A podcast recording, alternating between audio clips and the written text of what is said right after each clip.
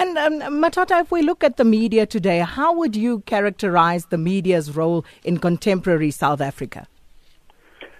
Well, the role hasn't changed. It remains uh, the responsibility of the media to uh, inform, to educate, and to entertain. And uh, I hold the view that um, the South African media is meeting uh, the demands uh, that the South African nation makes of it.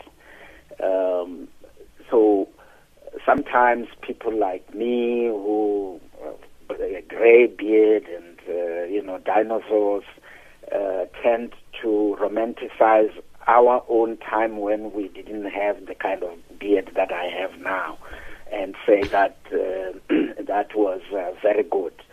Um, we lived in a different time. The uh, journalism that was demanded of us by South Africa at that time was different from uh, that which is demanded uh, uh of the media today.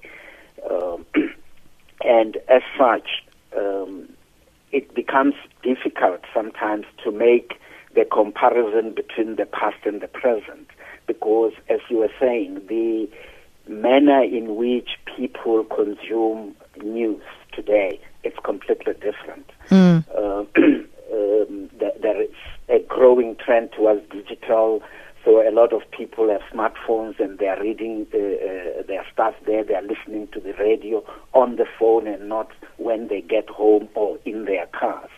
So uh, the manner in which those stories are then written have to take cognizance of time demand uh, that consumers have on what you are trying to say to them.